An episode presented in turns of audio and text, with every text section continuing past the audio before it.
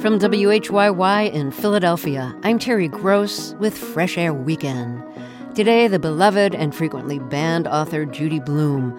The novels she wrote in the 70s and 80s were devoured by young readers eager for stories that spoke to their hopes and anxieties about puberty, menstruation, and sex. Speaking to those anxieties also led her to become one of the most consistently banned authors. In a new documentary called Judy Blume Forever, she describes how she went from trying to fit into the role of conventional suburban wife, homemaker, and mother to a literary superstar. Her breakthrough novel, Are You There, God? It's Me, Margaret, has been adapted into a new film which is out in theaters. Justin Chang has a review, and journalist Virginia Sole Smith talks about her new book, Fat Talk Parenting in the Age of Diet Culture. That's coming up on Fresh Air Weekend. This is Fresh Air Weekend. I'm Terry Gross. Judy Blume decided to stop writing after the publication of her 2015 book, In the Unlikely Event, but she's still a big part of pop culture. A new documentary streaming on Prime Video called Judy Blume Forever tells the story of how she went from suburban homemaker and mother to literary phenomenon. In the 70s, her novels for preteens and teens were bestsellers, but she also became famous for being banned her 1970 book, Are You There, God? It's Me, Margaret, was banned because it was about an 11 year old girl worried that all the other girls were getting their period, developing breasts, and starting to wear bras. But she wasn't. Her 1975 book, Forever, about a senior in high school who falls in love with a boy, they have a sexual relationship, pledged to be together forever, until she realizes she's not ready to commit to forever. That was banned in many places too, as was her novel Deanie, about a teenager diagnosed with scoliosis who has to wear a brace, because that book mentioned that she'd discovered a special place in her body that gave her pleasure. The American Library Association has consistently placed Blume on its list of most frequently banned authors, but the people banning her books can't ban the new film adaptation of her novel Are You There, God? It's Me, Margaret, which is now out in theaters. A Netflix series reimagining Blume's novel Forever is in the works, and Peacock is planning to produce an adaptation of Summer Sisters, one of Blume's novels for adults. Blume lives with her husband in Key West, Florida. Her state is the home of the Stop Woke Act and what's become known as the Don't Say Gay law. Florida is also known for banning many books from school libraries, including Blume's. She and her husband co founded a nonprofit bookstore in Key West where there's a section devoted to banned books. Judy Blume, welcome to Fresh Air. The documentary is wonderful. Congratulations on that. Congratulations on the new film adaptation of Margaret and of all the other adaptations in the works. So I want to ask you, you know, you first experienced censorship in the 1980s after Ronald Reagan was elected and the moral majority and the Christian right, which had supported Reagan, were very politically empowered. And you've said it's different now because now it's the government doing some of the censoring. Can you talk about that a little bit, about the difference from your point of view?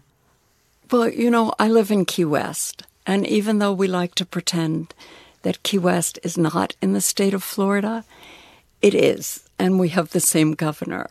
And um, just in Florida, and just with our governor and our elected legislators, this is what's different. I mean, the censorship is coming from the government, coming from the legislators who are out there trying to pass laws that, to me, are crazy. And, um, you, you, know, they're trying to um, pass laws about what we can think, what our kids can think, what they can know, what they can talk about. I mean, there's a there's legislation going on right now that says that girls in elementary school are not allowed to speak about menstruation.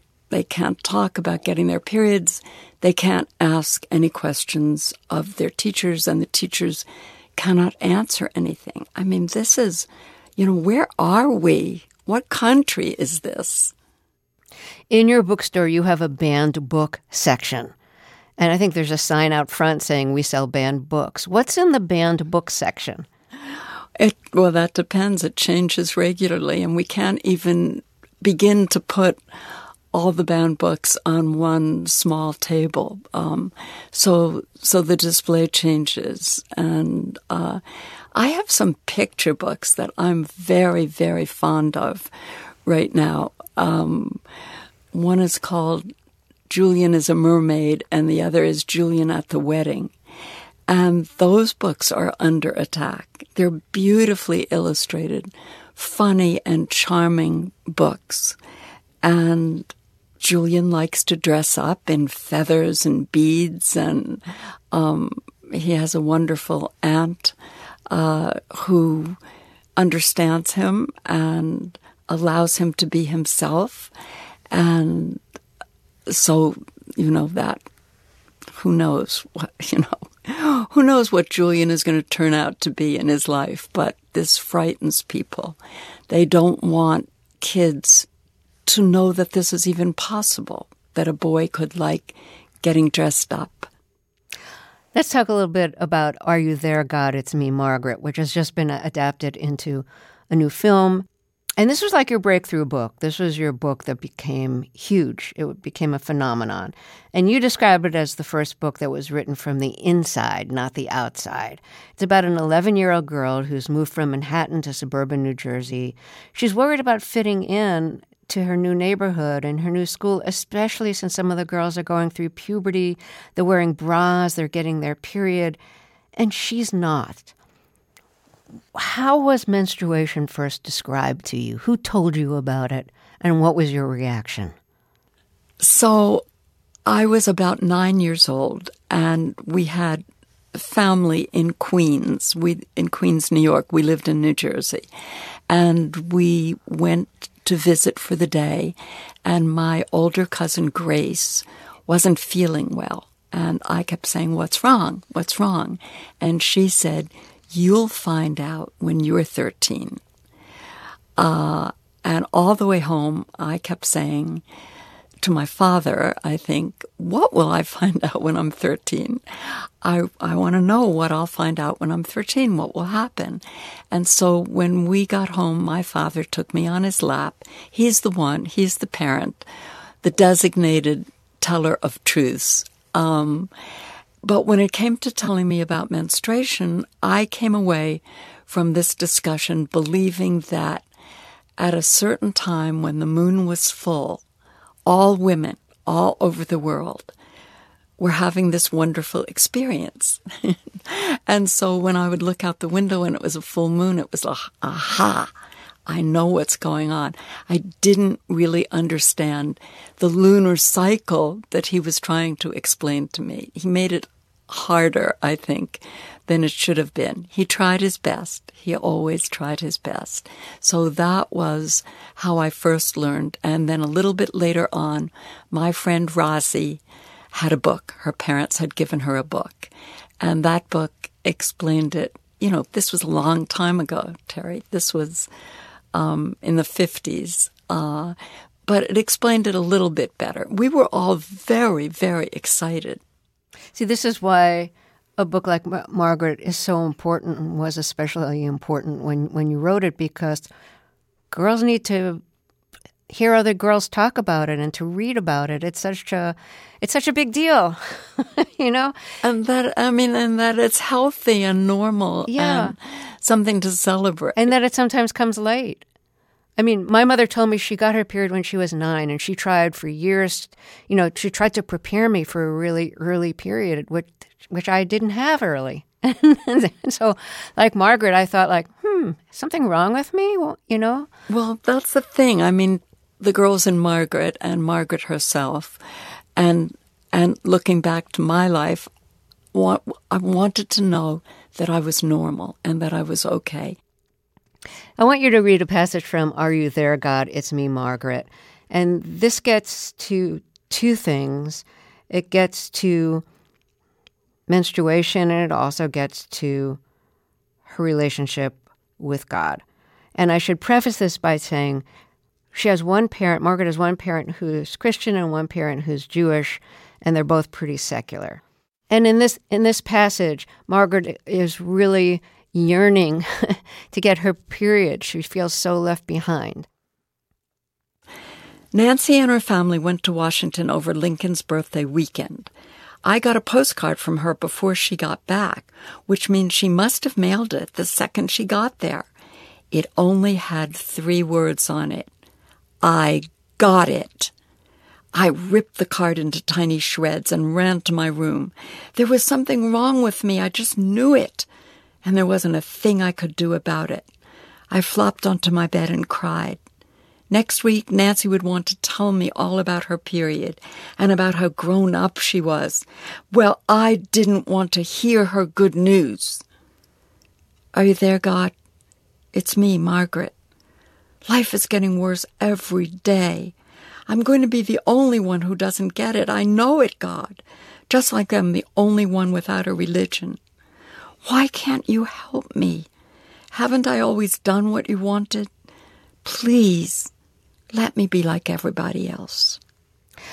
You talked to God, right, when you were young. And, and your parents were, were Jewish and secular.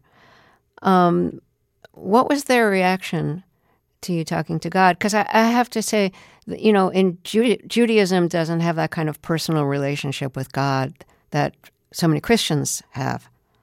Well, my father grew up Orthodox, and nobody ever knew that I was talking to God. Who would know that unless God was telling them? I mean, you know, that was my personal, um, that was my personal relationship, and it began when um, I was separated from my father for a year because my brother had been sick, and my mother and my grandmother and the two children had to go to Miami Beach for the school year, and my father, a dentist, had to stay behind in New Jersey and came to visit as often as he could. But, you know, it was a long time ago. People didn't jump on planes then. And when I was separated from my beloved father is when I started talking to God. I believed that it was up to me to protect him. I had to keep him safe. I had to keep him well. A terrible burden, you know, for a nine-year-old kid, or eight really when I when I left.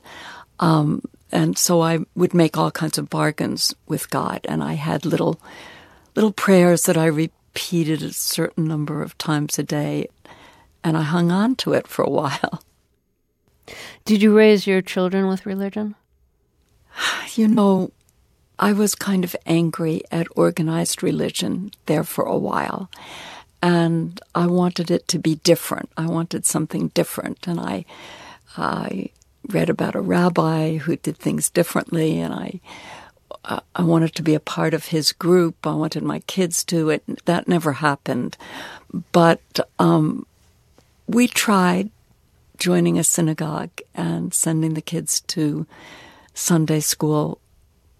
It didn't work for me. I just felt they were learning things that I didn't like, and they were not bat and bar mitzvah what were your children being taught in Sunday school that you didn't approve of? I didn't like um, how much we are the chosen people and we are different and we are better. Um, I didn't like that. My guest is Judy Blume. The film adaptation of Are You There, God? It's Me, Margaret is now out in theaters. The new documentary, Judy Blume Forever, is streaming on Amazon Prime Video. We'll hear more of our conversation after a break. This is Fresh Air Weekend. This is Fresh Air Weekend. I'm Terry Gross. Let's get back to my interview with Judy Blume, who became famous for her preteen and teen novels like Are You There, God? It's Me, Margaret, Forever, Deanie, and Super Fudge. Are You There, God has been adapted into a new movie, which is now out in theaters. Your books have meant so much in the lives of your young readers because, you know, they were hungry for this kind of material that spoke honestly about puberty and first love and first kisses and beyond first kisses.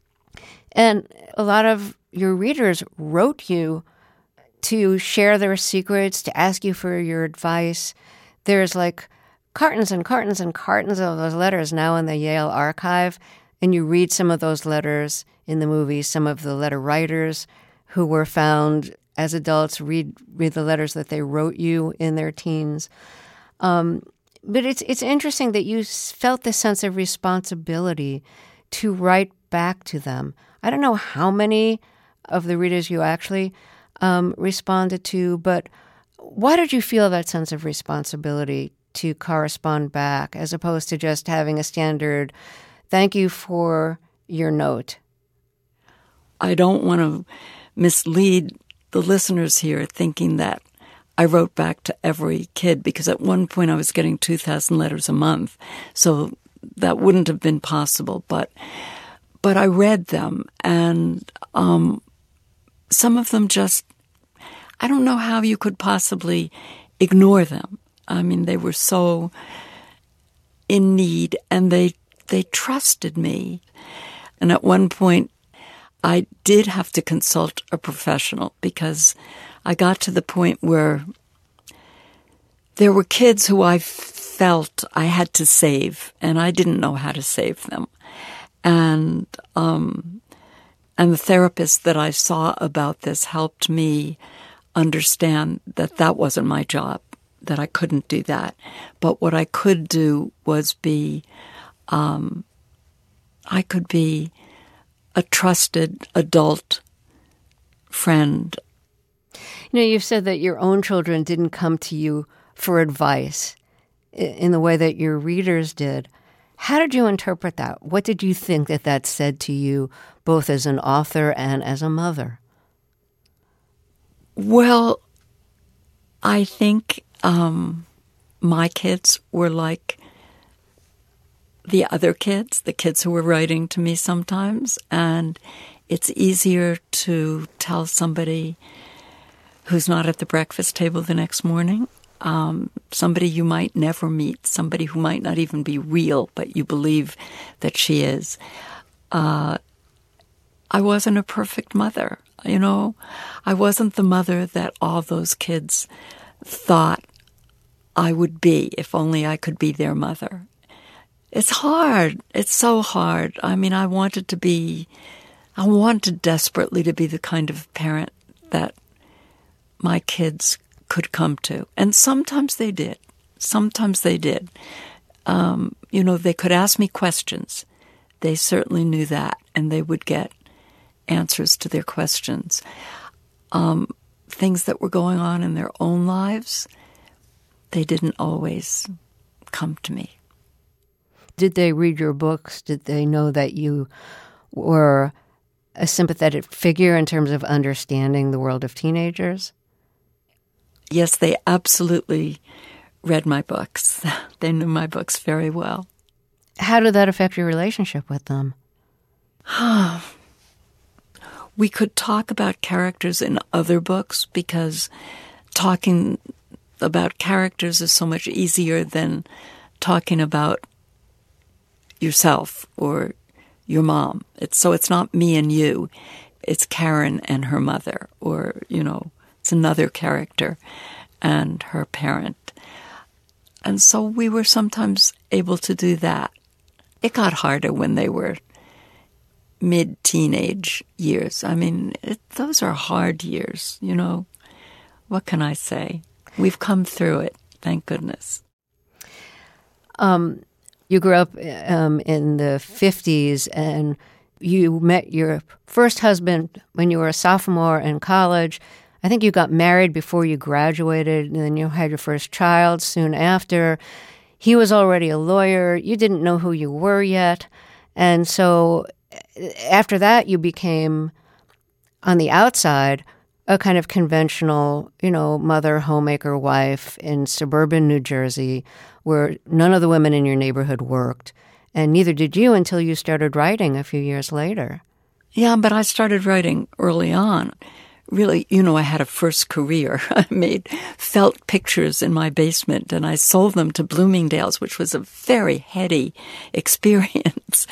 Um, I carried them in a suitcase and took the train into New York with my samples, and the, and they bought them. They paid me nine dollars a piece, and they sold them for eighteen dollars, and it was. Wait, describe one of these.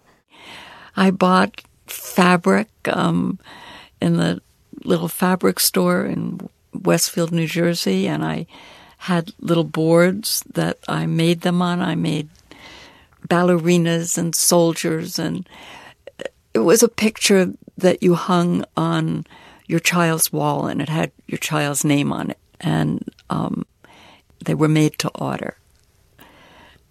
It sounds so ridiculous. I can't even tell you how thrilling it was for me to do that because suddenly I had work. I needed desperately to have creative work.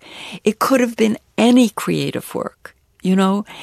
The possibilities that I saw was work that I could do at home with the kids.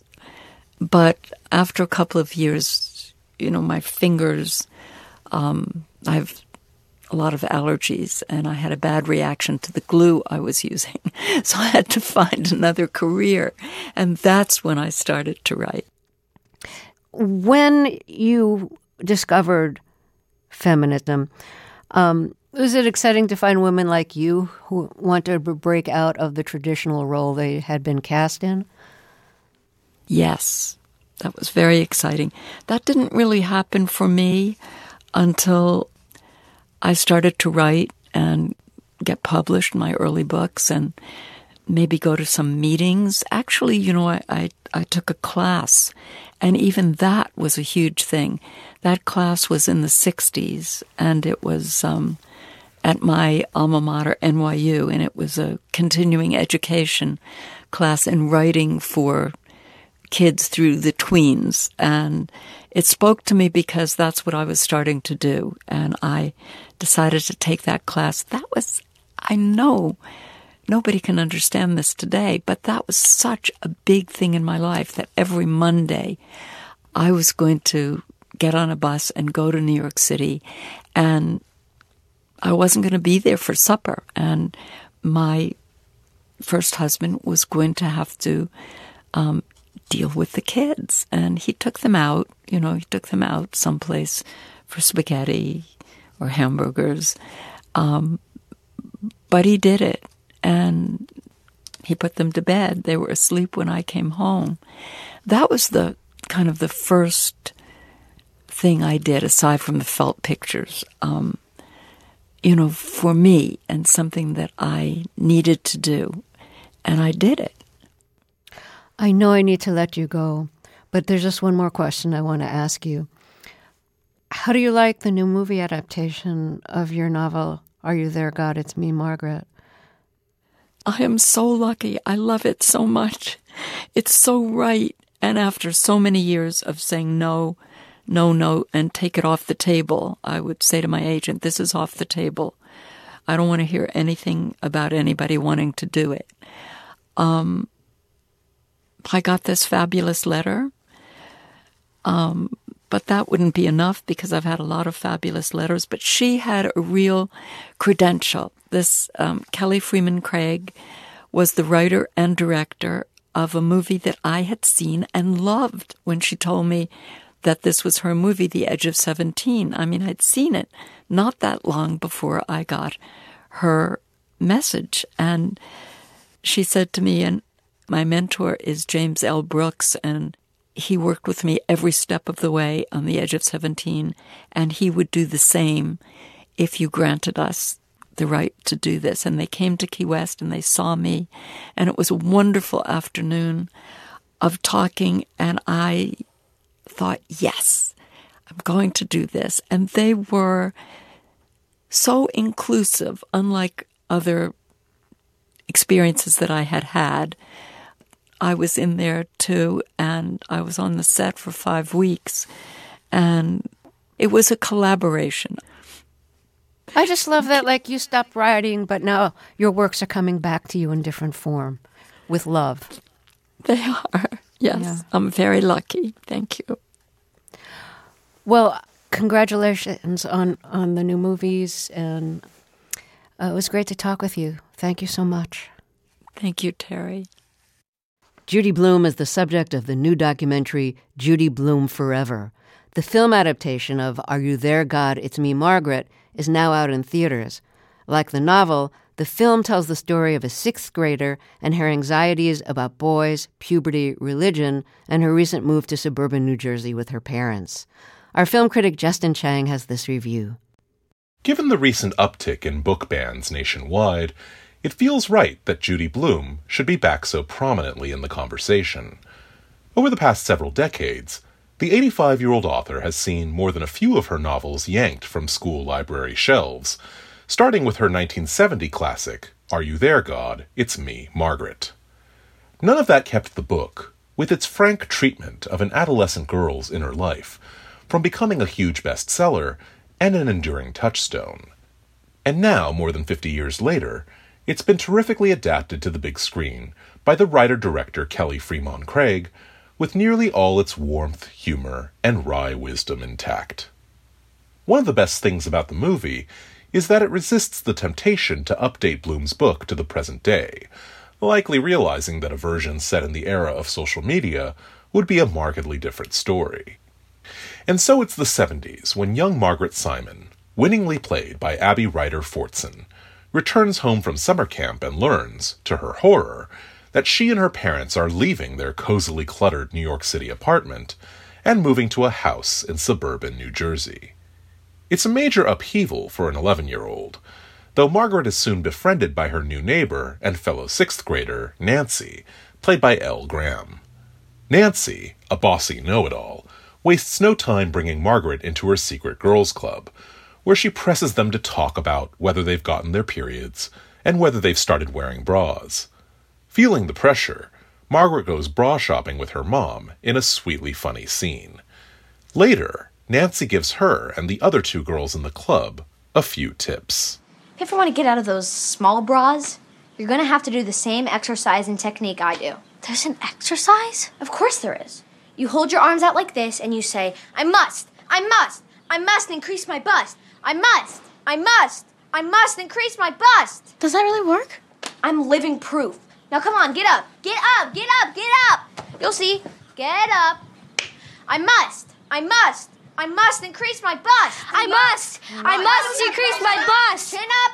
We must. We must. We must increase our bust.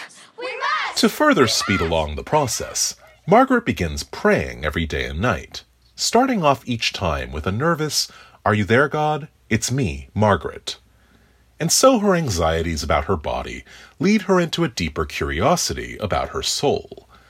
Unlike a lot of her friends, Margaret wasn't brought up in any religious tradition, for reasons the movie gradually makes clear. Her father, Herb, played by Benny Safdie, is Jewish, and her mother, Barbara, played by Rachel McAdams, is Christian. Their marriage caused a lot of family drama years earlier, and they've kept religion out of the house ever since. But tensions persist. While Margaret is very close to her Jewish grandmother, played by a scene stealing Kathy Bates, she has yet to even meet her maternal grandparents, who cut off contact with her mom after she got married. That long standing rift sets the stage for some big emotional reckonings in the third act, which the movie plays for generous laughs, but also real poignancy. As she showed in her enjoyable coming of age movie, The Edge of Seventeen, Director Fremon Craig has a gift for mining humor and drama from her characters in equal measure. She also has a terrific cast, including newcomer Fortson, who reveals Margaret's decency and sweetness, but also her capacity for thoughtlessness and cruelty. But the movie's most memorable character is Margaret's mother, Barbara. For those of us who still remember and cherish McAdams's performance as the villainous Regina George in Mean Girls, there's something especially moving about seeing her here, playing the loving, protective mom to a young girl facing her own battle with peer pressure. But Barbara's own personal struggles she's an artist who gave up a rewarding teaching career in New York to be a stay at home suburban mom are no less dramatic than her daughter's. McAdams is simply luminous, as a woman trying to strike a balance between sensible authority figure and boho free spirit. One of the most radical things about Blume's book was its suggestion that kids could come to their own conclusions about faith, that religion wasn't something that should be foisted on them. The movie honors that conviction. Margaret doesn't join a church or synagogue, but she experiences her own kind of epiphany. She learns that puberty can hit at any time, but real maturity often comes later. She learns that everyone has their insecurities, and that everyone, from the unpopular kid in class to a queen bee like Nancy, deserves to be treated with kindness. Are You There, God? It's Me, Margaret doesn't pretend to have all the answers. But by the end, this awkward preteen has achieved her own state of grace. Justin Chang is film critic for the LA Times. He reviewed Are You There, God? It's Me, Margaret. Coming up, we'll hear from journalist Virginia Sole Smith, author of the new book Fat Talk Parenting in the Age of Diet Culture. I'm Terry Gross, and this is Fresh Air Weekend. This is Fresh Air Weekend. I'm Terry Gross. Most children, by the time they reach school age, believe that being thin makes them more valuable to society. That's according to a new book by journalist Virginia Sole Smith called Fat Talk Parenting in the Age of Diet Culture. And by middle school, Sole Smith says, more than a quarter of children will have been put on a diet. She spoke with our guest interviewer, Tanya Mosley, about why she believes our obsession with thinness is more harmful to kids than being fat. If the latest frenzy around the diabetes drug Ozempic for weight loss is any indication, we are a weight obsessed culture, and our obsession, according to Virginia Sole Smith, starts pretty young, before most children have even entered kindergarten, and they get it from their parents. In the new book, Fat Talk Parenting in the Age of Diet Culture, Sole Smith lays out how we've tangled health, beauty, and morality, and how reversing fatness, as she puts it, has become our society's passion project, our most popular national pastime with damaging consequences, because as science has shown us, diets do not work. Virginia Sole Smith is a journalist and author who began her career writing for women's magazines. She's the author of The Eating Instinct Food Culture, Body Image, and Guilt in America, and a contributor to the New York Times and Scientific American. Sole Smith also produces the newsletter and podcast Burnt Toast, where she explores fat phobia, diet culture, parenting, and health. Her latest book, Fat Talk Parenting in the Age of Diet Culture, is out now. Virginia Sole Smith, welcome to Fresh Air. Thank you. It's so great to be here. Before we get started, I want to talk a little about language because we'll be using the term fat as a neutral descriptor. And I want to ask how does reclaiming the word fat help in efforts to fight anti fat bias? It's really the starting point, but it is a difficult starting point for a lot of people. You know, when I hear from parents on this issue, one of the most common questions that comes up is they'll say, you know, my child pointed to some lady in the grocery store and said, why is her tummy so fat? And what the parent wants to do is rush in and say, don't say fat, that's not nice. But as soon as you do that, you've told your child that fat is not an okay way to be. So, if we can step back from that and we can instead say, yep, bodies come in lots of shapes and sizes. Some people are thin, some people are fat and use fat in a neutral way like that, we really take all the power out of the word. We make it something that can't be weaponized against us. And that really is the first step towards starting to dismantle anti fat bias. Why did you want to focus your book on the parenting aspect of this issue around anti fat bias? Well, part of it is being a parent myself. You know, this is like work I'm really in the trenches in and thinking about, you know, I'm raising two girls and thinking about their understanding of their bodies. I think this is something that's common to Gen X and millennial parents. We're very aware that we grew up in the diet culture of the 1980s and 1990s, where there was a lot of toxic messaging around bodies. And we know we don't want to pass that on to our kids. But I think a lot of parents aren't really sure what else we do. And I, in talking to parents over the years, a lot of the questions I would get would be from parents saying, you know, I want them to love themselves. I want them to have a good relationship with their body and food, but I also don't want them to be fat, right? And I realized as long as we're putting contingencies around who gets to love their body, who gets to have that free and easy relationship with food, body love, if, you know, to whatever extent that even exists and is possible, is not going to be possible for anyone because it's always going to be contingent on having the right kind of body. Hmm. Body love, yes, but one through line in your book is the perception that an overweight child is a sign of bad parenting. And you say very plainly that a child's body size is not a parent or caregiver's fault. This sounds so obvious, but it's something that you really had to lay out and then provide data and research behind.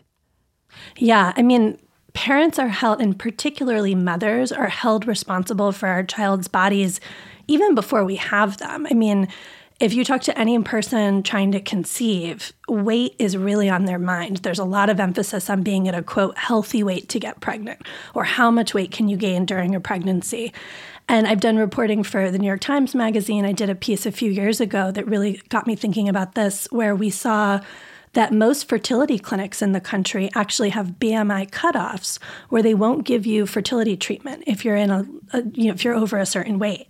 And there really wasn't science to support that. That really was about the fertility industry trying to protect their stats. They want to treat people who are easy to get pregnant so that their clinics have high success rates. And they see fat bodies as harder and more complicated to treat. It's not necessarily what the science says, but right off the bat, we can see that women in particular are being judged for their fitness as parents through their bodies. And then after you have the baby or adopt or, you know, however you make your family, Parents are then held responsible for how their kids are eating and their child's body size. And this comes at us from all directions from the pediatrician, from other parents, from family members. You know, there's all these sources that kind of come at us and tell us if our kid isn't like right around that 50th percentile mark on the growth chart, that we're doing something wrong. Well, I'm curious, what are your thoughts about scales at home? I think one of the best things parents can do, or really anybody, whether you're a parent or not, is to not have a scale in your home. There's really no reason for it. Um, you know, there was so my own daughter has a chronic heart condition, and when she was an infant, we did have to have a scale to monitor her weight because we were concerned about weight loss and we wanted to make sure she was gaining. Like, of course, there are going to be specific medical situations where weight monitoring is necessary, usually in terms of weight gain. But that being said, it's not usually data that's particularly helpful to the patient. And so, you know, does that need to be something that you're doing in your home? Probably not. And the risks to kids of having scales around, that is really dramatic. There's a family in the book that I mm. profile um, you know, who was dealing with a lot of body anxiety, food anxieties, et cetera, et cetera. And one of the ways they identified that their younger daughter was really struggling was the fact that she started weighing herself before and after every meal. And if her weight went up at the end of eating lunch, she would try to eat less at dinner. And that is a really dangerous pattern. She was nine years old. Mm. You know, in thinking about the language that we use, can you describe thin privilege and what that might look like in the day to day?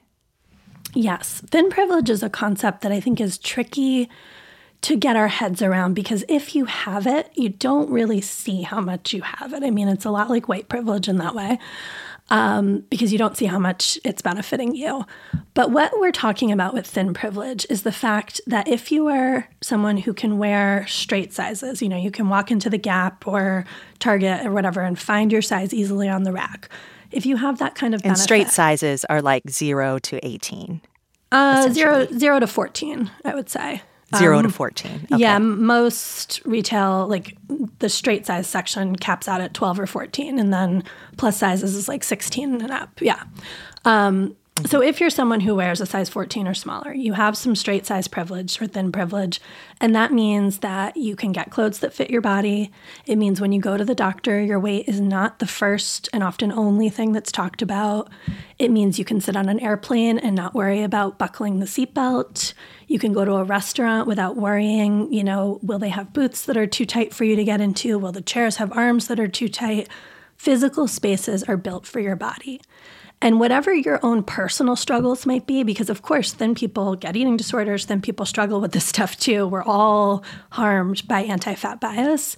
Whatever your personal struggles are, you are not, your body is not a target for the world in the way that someone in a bigger body is.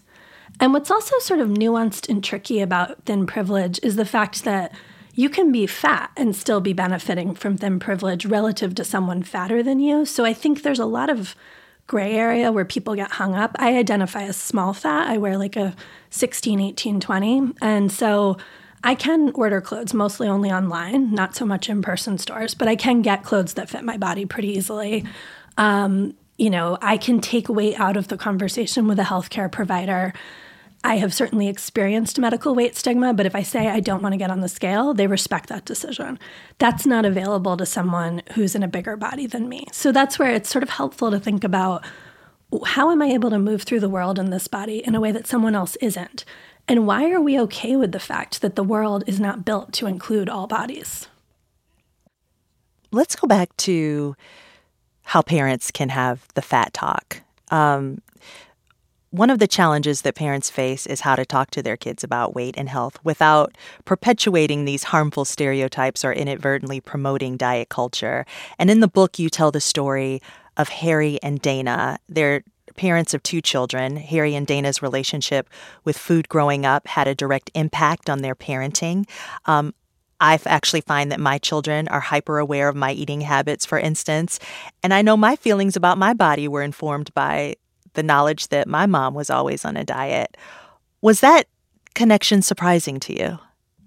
No, because that's it's rings true with my own experiences. It's, you know, anytime I talk to anybody about their relationship with food, it always comes back to things that their parents said or did. And I want to be really clear there's a lot of blaming of parents around all of this, as we talked about.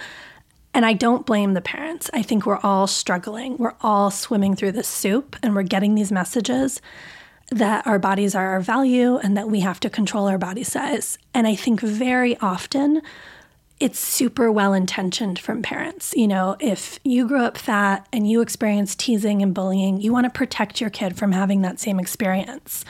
Or if you grew up thin but you remember teasing a fat kid in your class or you, you know, you've seen it play out, you know how fat people are treated and you want to protect your kid from that. And you know that you will be judged as a parent and you want to protect yourself. So it's very understandable.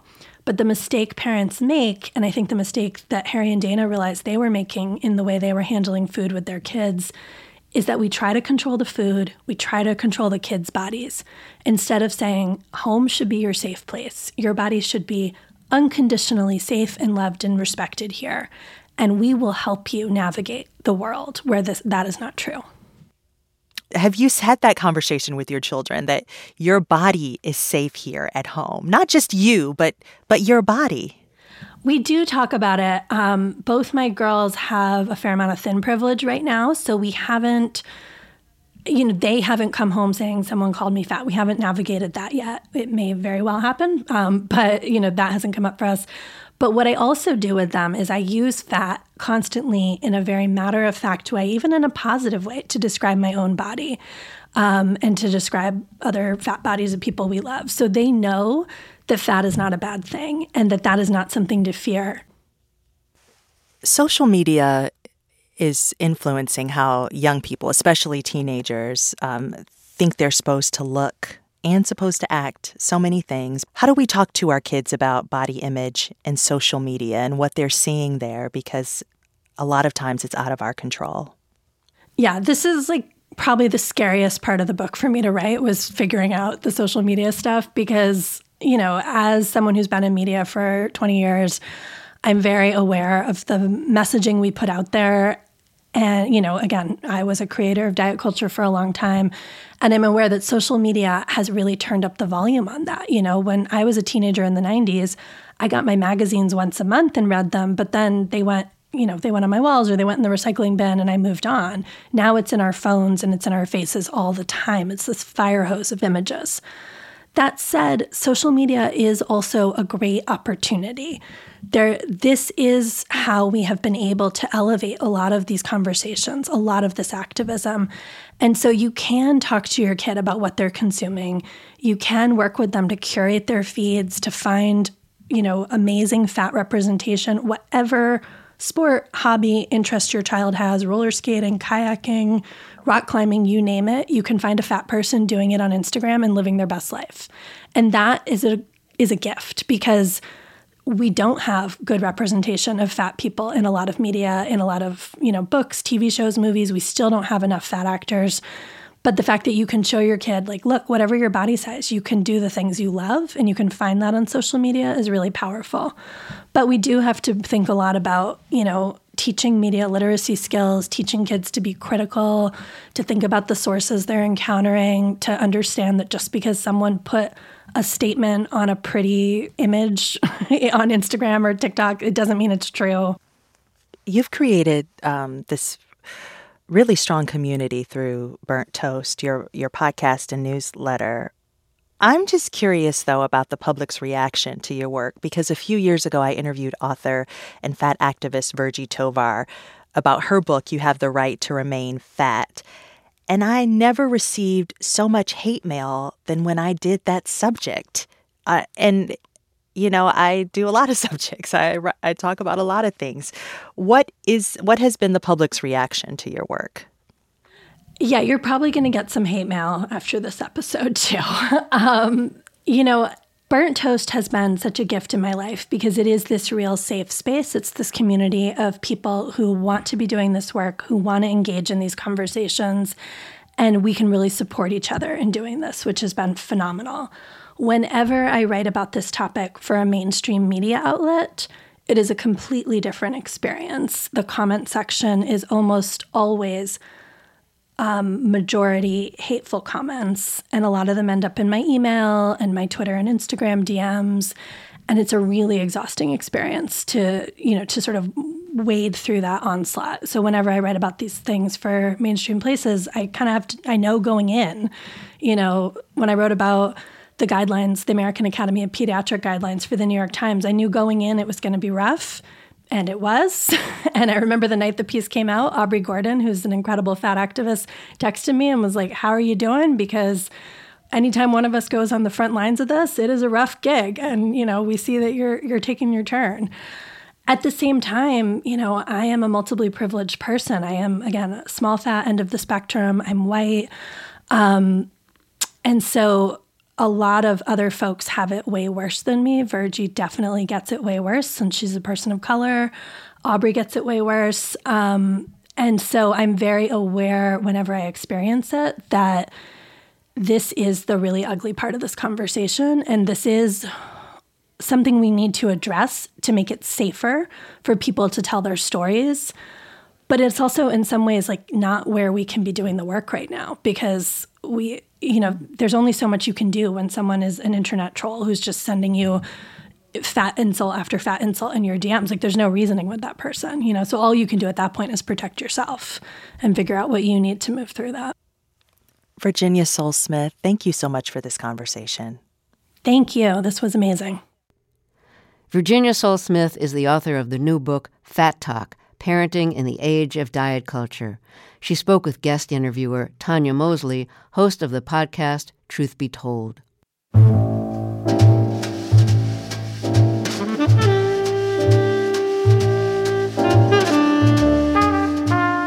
Fresh Air Weekend is produced by Teresa Madden.